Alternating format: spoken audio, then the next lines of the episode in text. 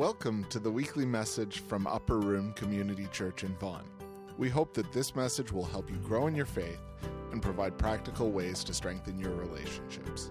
For more information, visit us at upperroom.ca. Hello, my name is Joel, and I will be reading from Isaiah 11, verse 1 to 9.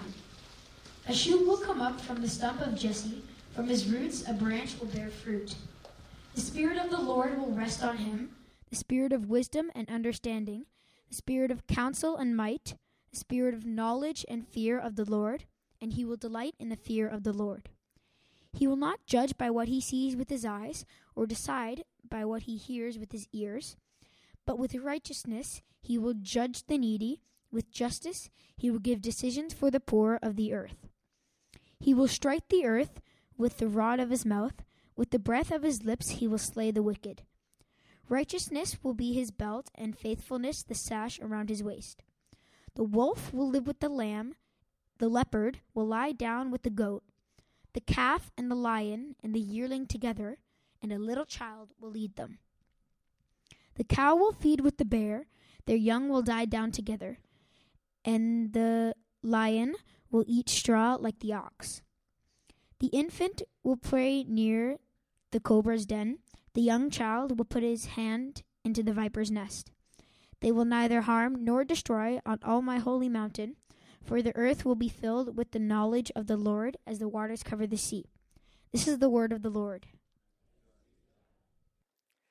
So, for a few years before I, um, I became a pastor, am I on here? All right. Um, I worked in, in marketing and retail, and man, the word that we lived by was the word new. In fact, the entire retail Christmas season is driven by that idea, the idea of new. Um, like, I haven't seen uh, Apple advertising for the refurbished iPhone 4. Like, buy a, buy a refurbished iPhone 4. I haven't seen Auto Trader saying, hey, put a used car on the driveway for someone you love this year, right? Nothing wrong with refurbished phones and used cars, but that's not what drives the Christmas retail season. It's all about new. And in fact, that's what drives retail entirely something shiny, something updated. Uh, when, uh, one of the jobs that I had when, when I was uh, doing brand management was even if we didn't, like, and one of the products I had for a while was kind of an old product and there was nothing new to say about it. So what we would do is we would just change the packaging and we would spend time with our, our, our designers t- figuring out the new flash what would the new flash look like? There was lots of different new flashes. And then what happens is you change the packaging, and then people are like, you get consumer feedback saying, oh, no, we, we like the old stuff. And you're like, no, no, the product's actually changed. So then you have to add to the new flash, same great taste, right? New look. And it was like, there's nothing new to say, but let's just put something new because new is what drives retail. New is what drives people's interests. It's like we live for things that are new. Um, but new is kind of a cheap word, too. Even though it's an exciting word, it's a cheap word. We throw it around. Usually, what it means is old, but a bit better. Like not totally new, just something that's a little bit new or a, a little bit um, better. And, and in fact, over time, you know, the new things lose their shine and they become obsolete. And so you have to sort of, so the, the, the word that drives retail now is not just new, but like update or upgrade, right? Um, because we need things new. Now, I think this is um, not just a, a sort of a social comment on consumerism or whatever. The idea of actually new, the reason it drives us, the reason we get sucked in over and over again, is because there's something actually deep inside of us that longs for things to be new and, and even as temporary as they may be, as temporary as the new car smell may be, or the new sweater, or the new restaurant in town to go to, or whatever. Apparently, Cheesecake Factory opened up, and the lineup was like three hours long, or whatever. And everybody in the U.S. would be like, "There's nothing that special. We've got a ton of them here." There's this thing that it taps into this desire within us to experience or to feel, in a sense, new. It's actually a human condition, and it's not just about new things and new stuff. Um, we actually want to be better people than we are. Like we're wanting to be a better version of myself. We're, we're going to pass Christmas and come to New Year's, and lots of us are going to make resolutions about the New Year to be a better version of ourselves this year than we were last year because there's something in us as human beings that wants to be better than we are. There's a longing, a desire, and somehow even the newest things just promise the better version of ourselves. But even well beyond consumerism, In fact, if you look at many of the advertisements and many of the things that people promote at a season like this, it's not just a better you, but a better world. Like we actually want the world to be a better place. There's a longing inside us to say, we're not all that we can be or should be. Like there must be more. There must be a better place or a better way for us to be as people or a better reality for us to get to. Something better. And yet, often, maybe you've found this in your own life, I certainly have. Maybe find this as you try to pursue a better world, that it's actually a lot harder than we think. And sometimes the more we press, the greater our disappointment when we fail and we realize, man, I've tried all this stuff and I'm still the same person that I was before. Like maybe you're actually going to make New Year's resolutions that you made the year before, year before that. Some of you maybe just said, I'm not making them anymore because I get too disappointed with myself when I realize I'm still the same person. No matter what sweater I'm wearing or what car I'm driving, when I look in the mirror, or sometimes people close to us will say, You haven't changed, or you'll never change. Some of you, and many of you maybe that are involved in wanting to make the world a better place. If you spent any length of time doing that, and you know, we as a church have been partnering with ministries in different parts of the world, and one of them is in Guinea, West Africa, and one of them is um, sort of here in terms of fighting human trafficking in our back door. The more you get involved in it, the more you realize this is deep, this is hard, this actually isn't going away. That my desire to see a better world and a better place often gets crushed by the reality is we solve one problem and 10 more come up. This whole desire for better is one of the reasons that we actually struggle a little bit with the Christmas season, especially for any of us that know the story of what Christmas is. And if you've been in the church for a long time, you've been at this church for any length of time, or even if you haven't a lot, there's a familiarity around the Christmas season that, in a sense, doesn't work for us because we already know the story. And maybe you've sit through pageants or whatever where kids are dressed up as shepherds or rocks or whatever they are, you know, in that. And it's like, it's cute, but we, it's predictable. Like, we know the story. It's not like they're telling us anything new. And then we have the season called Advent, which is meant to prepare us for Christmas. But Advent doesn't make any sense if we're preparing to anticipate a story we already know or to receive a gift we already got. What is the whole point of anticipation? So sometimes Christmas for us is filled with the new things so that we actually have something to look forward to. But if we stripped it all down and said, well, what is Advent for to prepare us for Christmas? Well, we already know what that's about. Don't we know the story? Why would you prepare to receive a gift you've already received?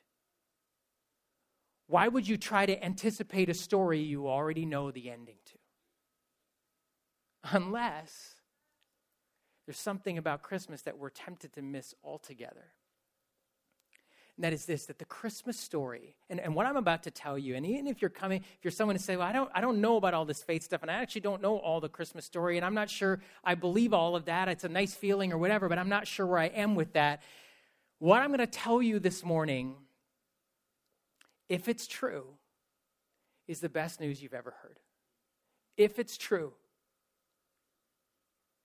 it's the best thing anyone's ever told you. If it's true, it's the best story you've ever heard. That God's plan for us through Christmas was not about a better you and a better world, but a new you and a new world. Not something old but a little bit better, which is often how we think or how we come to this like, I am who I am, but I'm just going to try to have a little bit of self improvement. Uh, Tony was telling me that a friend of his used to work in publishing and said there's only two kinds of books that make money textbooks, because you have to buy them, and self improvement, because we can't stop buying them. Because there's something in us that wants a better version. And God doesn't say to us, you know, scold us for wanting something new. He says, I actually have something better than the better version of you. The plan is something totally new a new you and a new world. Dallas Willard, author and professor, said it this way The new person and the new world for which humanity constantly seeks is the overriding theme of the biblical writings, culminating in the person and the kingdom of Jesus the new person and the new world. That the Christmas story is actually that God means to make something totally new out of humanity and totally new out of this world that longs to be better than it is. And if this is true, that's the best news that you and I have ever heard. And it, it actually tells us through the Christmas story. The passage that Joel read from you is from the prophet Isaiah and it was written about 700 years before Jesus came. It's a bit of an odd passage, but if you sit back and say, what is this actually saying? It's actually talking about the new humanity and the new world. At the beginning, it says it describes this new person that is going to come. And he says that the new humanity says a, a shoot will come out of Jesse. And Jesse was the father of David, and David was the, Israel's famous king. But it said that one day a king would come from the line of David who would live forever. So obviously, that wasn't going to be some ordinary king. In fact, David's line sort of disappeared. But it said a new king would come, and it describes this king that he would be wise and strong, but understanding, kind, compassionate, just, good, and faithful. Isn't that what we all want to be? Like, isn't that what we want humanity to be? Isn't that what we want our leaders to be? Isn't that what we want our kings and princes and prime ministers and heads of state and CEOs and parents? Isn't that the person we want to be? Isaiah describes it saying, actually, someone is coming who will be all the things that we long to be in of ourselves as human beings that something is coming, not a little bit better than the old version, but someone totally new, a new kind of humanity. And he describes this person that's coming. And then in the second part, it almost seems like a non sequitur. It's like, what does the second part of this passage have to do with the first? He starts to describe what will happen when this new humanity comes. And he, he actually describes a whole new world. And it's a picture of all of these animals living in peace together and children playing next to very dangerous animals without any harm. Right? It's this picture of, it says, like the, the lion will eat straw. And carnivores and herbivores will actually live together and they won't, they won't kill each other. Well, we know the herbivores don't kill the carnivores, you know how it works. That there's this picture of a whole sense of unity and oneness and peace in the earth. No harm, no destruction. The idea of peace, which in the biblical word was, was translated shalom, which was this idea of not like sort of inner peace, but like like the harmony and the unity of all things that really we all want and long for. Beauty without brokenness. It's describing a picture of a new world, right? Like creation, animals even living together. And we say, like, you know, like at the basic level of human or animal instinct, there is peace. It is a prophecy about actually Jesus and the coming of Christmas, which tells us that God's plan for us was not a little bit better version of who we are. Just try to get a little bit better this year than you were last year. Try to, you know, get rid of some of those bad habits and try to be a better person. I don't know about you, but I keep trying. And if we're honest with ourselves, there's things that we hate about ourselves that we have not been able to kick or change in years, and we can cover it over in lots of other ways but we know our true selves. There is a striving and a longing to be better than we are, and yet a frustration with the fact that why can't I seem to be the person that I want to be? Why do I seem to make resolutions and promises to myself and promises to people around me, and somehow it doesn't seem to change? why does the world, no matter how much we, we used to think in the, in the early, uh, in the 19th century, in the Enlightenment period, that education was what the world needs. If we could only be more educated, we'd be better. And yet, what we've seen is some of the most educated people in the world have done some of the most terrible things to other people. Not that education's wrong. You know, literacy is one of the great human problems we need to be solving in the world. And yet, education by itself. You know, I remember going to West Africa and realizing, you know, we say, oh, the AIDS problem is an education problem. We just need better sex education for people, as if people don't know what they're doing and finding out that some of these young women are intentionally infecting other people with HIV because they're mad at the person in their family who raped them and gave it to them in the first place, and the only weapon they have is to get back at the world that ruined their lives. That's not a matter of education. Education is not going to change white collar crime. White collar crime is highly educated crime. Education is not enough to change the world. And the longer we think, well, then what is the solution? And every movie you see, and every book you read, and every newspaper article about it is proposing solutions. And the scriptures say, no, we actually don't need just a little bit better of the, ver- of the world we have. That God says, you actually need something totally new. And the Christmas story is the beginning of that new thing. The Christmas story is actually, as one person has said, the beginning of the end of the age and the start of a new one. Someone said it this way it's as if you and I are living in the overlap of the ages. That when Christmas began, it signaled the end of one age and the beginning of another.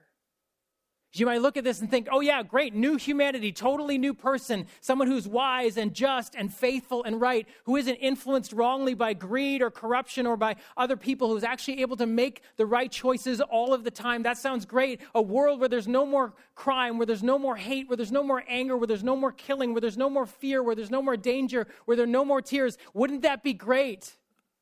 Where is it? Well, it's not here yet but it started. It started with the birth of Jesus. The prophet Isaiah was saying, A new day is coming. Not a little bit better version of humanity than we used to have, not a 2.0, something totally new like you have never seen. And not just a little bit better, a slightly improved world, but a whole new world, beginning actually with the birth of Jesus. And the clues are all throughout the Christmas story. If you look close enough, if Christmas is actually about the end of one age and the beginning of another, of a new humanity and a new world, you begin to see it all over the Christmas story. What happens in the Christmas story? Who starts breaking in on the cosmos? Angels.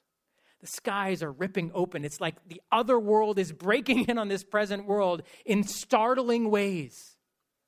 The virgin birth is itself, in one sense, an entire capsulation of, of, of a new humanity and a new world right? That in a sense, Jesus becomes not just Jesus himself, but a picture of what humanity was meant to be.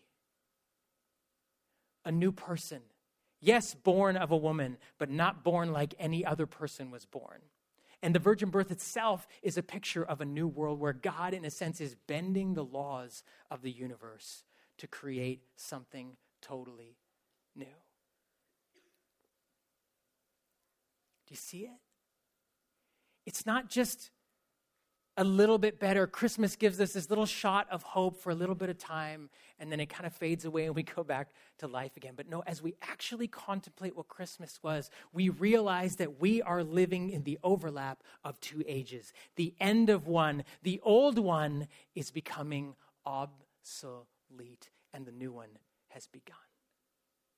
It began with the person, the birth of Jesus Christ. And the Christmas story tells us all over the place angels breaking in and singing, virgin birth. And then this look who's at the manger side, right? The little nativity scene that you maybe have set up in your house. Look who's there. First of all, Mary and Joseph, right? Poor people, Mary, a teenager. A new humanity, one where wealth doesn't determine your value a new humanity, shepherds. I've said to you before that shepherds were so distrusted they weren't even allowed to like uh, give testimony in court because they were always looking after unclean animals and never had time off to actually go to the temple. And they were never religiously clean or ceremonially clean. And so they probably did a lot of drugs and just spent time out in the field. Like they were people that really couldn't get a job doing anything else. And there they were considered the first witnesses to the birth of Jesus. Who is Jesus drawing to around him at his manger? A new humanity. Yes, his parents, people not known because of their wealth, but also the shepherds, not people judged by their reputation or the things they've done in the past or the way other people see them. And then who else comes? The Magi, the wise men. They weren't actually at the manger, they came two years later, but they're in your nativity scene, so let's just talk about them for a moment. What were they? People from other religions See, it's not that Christianity is the true religion and every other religion is false. It's that Jesus is the, is the, is the one that every religion has been looking for. That in him is found all of truth, all of life, all of hope. Jesus didn't come as the founder of a new religion, he came as the answer to every longing heart. And so naturally, there are people there from other religions who suddenly realize we saw a star. They, were, they worshiped the stars. The star led them to the one who made them. And there they were foreigners, people from other religions. Jesus, even in his birth, is gathering around him, showing us a picture of the new world, right? What is it that we say? This, what is the mission of the United Nations? World peace right. It is right. That's why we long for it. We think, how's this ever going to happen? And yet, at the manger side of Jesus, we see him bringing together people where wealth and social class and reputation and ethnicity and religion don't divide, but actually unite. It's actually the picture of the new world. Jesus comes to us as the picture of both the new humanity and the new world. See, the sooner we realize, the sooner you realize, the sooner I realize that the self improvement I long for in my life, or the things that I want to see change in the world are never going to happen through me and my effort alone, but to realize God actually sent his son into the world to show us that you'll never get there yourself, but my plan is actually better than your plan. Your plan is just a little bit better version of you and a little bit better version of the world. I actually am going to make you new and make the world new, and I'm going to start with my son, Jesus. That's what Christmas is that we were never going to get there ourselves. So God sent Jesus to show us a picture of the new humanity and the new world. See, Jesus' life shows us the new humanity, and his resurrection shows us the new world. Yet that that we don't just have an account of Jesus' birth. We actually have four accounts of Jesus' life. And we begin to see a picture not of this superhero that we go, oh, isn't it nice that he was like this? But as a model, as a picture of this is the person you were meant to be like. This is what it means to be human. Get that? That Jesus actually shows us. That's why when he came to save the world, he didn't come as some inaccessible superhero riding from some parts unknown that we've never heard of and do things we could never do and just say, Well, now I've saved you. He actually came and lived, was born of, raised in a family, worked a blue collar job most of his life, and lived as a poor person, as a human being, as a single dude to give us a picture of saying, This is what humanity was meant to look like. And yet he is the most beautiful person the world has ever seen. And 2,000 years later, two and a half billion people around the world call him Lord and Savior.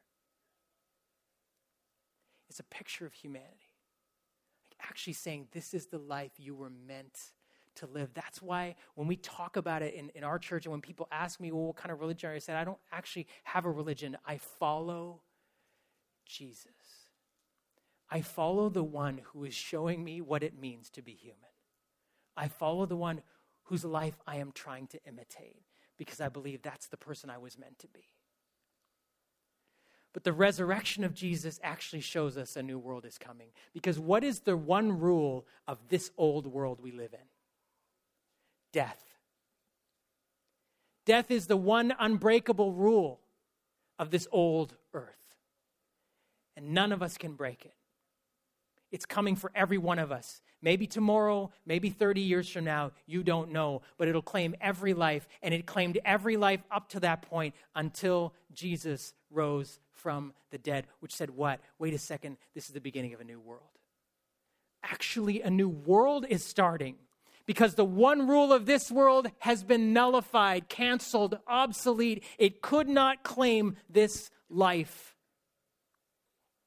And Jesus says, One day, you will have a new life like mine. If he is the picture of new humanity, his resurrection actually tells us God means to create a whole new earth, a whole new body, a whole new humanity. Friends, this is why this is the best news you have ever heard because it means that the deep longings you and I have inside of us, even to be physically more than we are, the deep longings we have to be rid of our sickness, to be rid of our frailty. Some of you just have like a bum ankle that just always gives out at a certain time, or you've been battling a sickness in your body, or you've been walking alongside someone who has, and something in you at every funeral says this this should not be. And you're right, it's not going to be. That death is not the end See, the life of Jesus shows us what humanities look like. His resurrection shows us a new world is coming, and it has already begun. And you and I live in the overlap, the end of one age and the beginning of the new. That's why we anticipate Christmas, because it doesn't look back to the first coming of Jesus, it looks ahead to the second. And says, Yeah, the first coming was amazing. The second one is going to blow your. The first coming was the one who came as the new humanity. The second one is going to usher in your new life and the new world that God is creating for those who are in Christ. Do you get that? That's why it's new all over again, because every Christmas it's a reminder you know what? Nothing in this world has actually satisfied me yet. Nothing shiny and bright could ever be given to me under that tree that would actually satisfy this longing for something new. And no amount of New Year's resolutions and all that kind of stuff is ever going to ultimately fix and satisfy, but a day is coming when it will. It is coming. The fact that I can't be the person completely that I want to be does not discourage me, but it gives me hope to say that longing, it's real. You're not crazy for thinking that there's a better version of you out there. As one person said, that you on your best day, you're a shell of your future self. Right? You're not crazy for thinking that. You're not crazy for thinking that the world could be and should be a better place because God actually put that in you because He says, I'm actually going to create something new. And so some of you are here. You're saying, wow, that, that's, that's really good news if it's true, but is it true? You know, you have to start. You have to take a long, hard look at Jesus. I've said this to you many times, but I, I find it so compelling and interesting. You're saying, well, why, why would I look at Jesus? There's lots of other religions, there's lots of other people talking and selling truth and this and that. So why, why Jesus? Uh, one of my podcast mentors said it this way if you take the, the top 10 people in the world who have been most influential, Jesus is on that list, right? He's at least three, if he's not one. I mean, there isn't anybody in like Time Magazine so many times over, right? Person of the year or whatever, like person who changed history. Like even if you don't believe who he is, he has totally rewritten history. This man who died at the age of 33 never traveled more than 100 miles from where he grew up, never held political office, never was a CEO of anything. Literally turned the Roman Empire upside down. Within 300 years, the most powerful empire the world has ever known was on its knees saying, Okay, you win most influential person in history. Now put the list next to it of the top 10 people who have claimed to be God. There's only one person on both lists. Now, that doesn't mean he was, but it certainly means you can't just dismiss him and say, oh, I don't think Jesus was who he said he was. So if you're here saying, I'd love this to be true, I just, just don't know who it is, I would say this Christmas, go to a Christmas Eve service next week. There's one here if you want to come. You can. Take a long, hard look at Jesus. There's four biographies of him in the library that is the Bible about his life. Take a long, hard look at his life. There may be some of you who are saying, I know, I know, but I'm struggling. And you've been struggling so much just trying to be the better version of yourself. And maybe you just need to come to that point where you say, okay, Jesus, take the wheel. This isn't actually about me being a little bit better version of myself. I actually need to know who I was meant to be. I actually need to live out the new humanity. So I'm going to stop trying I'm going to start following. Some of you just need to make that decision. Maybe you want to make it today, and you can make it by just saying, okay, Jesus, take over. I'm not the Lord of my life anymore. You are. I don't want to be the picture of humanity that I'm supposed to follow. I want you to be the person I'm meant to be, and I'll follow you. And for those of us that would say, yeah, that He is, He is my Lord. What does it mean for us that we live in the overlap of the ages?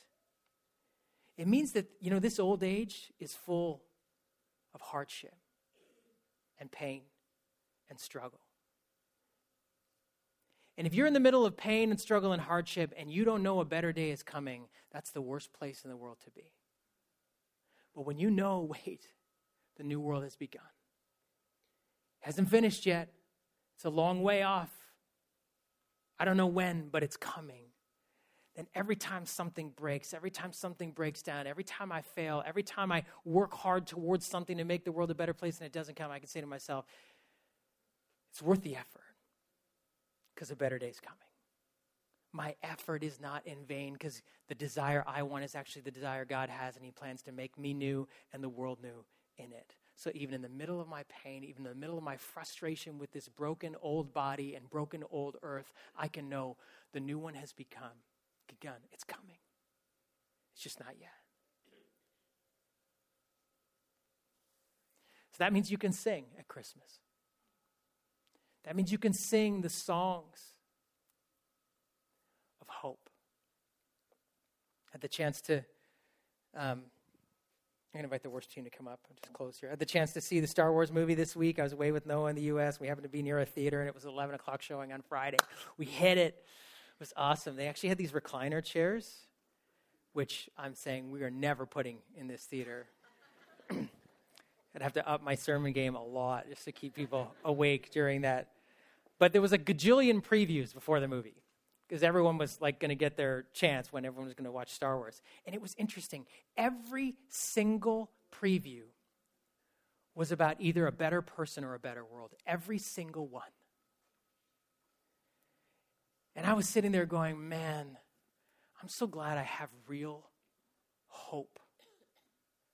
The hope in the better person, the better world is not some movie that I have to watch to try to forget my life but that actually, right in this season, right now, I can be looking forward to the life that's coming and the world that's coming and saying, you know what, every one of those movies, every one of those stories is actually telling us something that's true. It's just found its fullness in Jesus, which means we can sing together at Christmas. So we're going to invite you to sing in response. It's a song that says, Come, O come, Emmanuel. And it's not actually about saying, about when he did the first time. It's saying, Come again. Come again. Like we long for this day. What does it mean to say, Jesus, come soon? We want to see the new world and the new life that you have for us. And so let's stand and sing that together.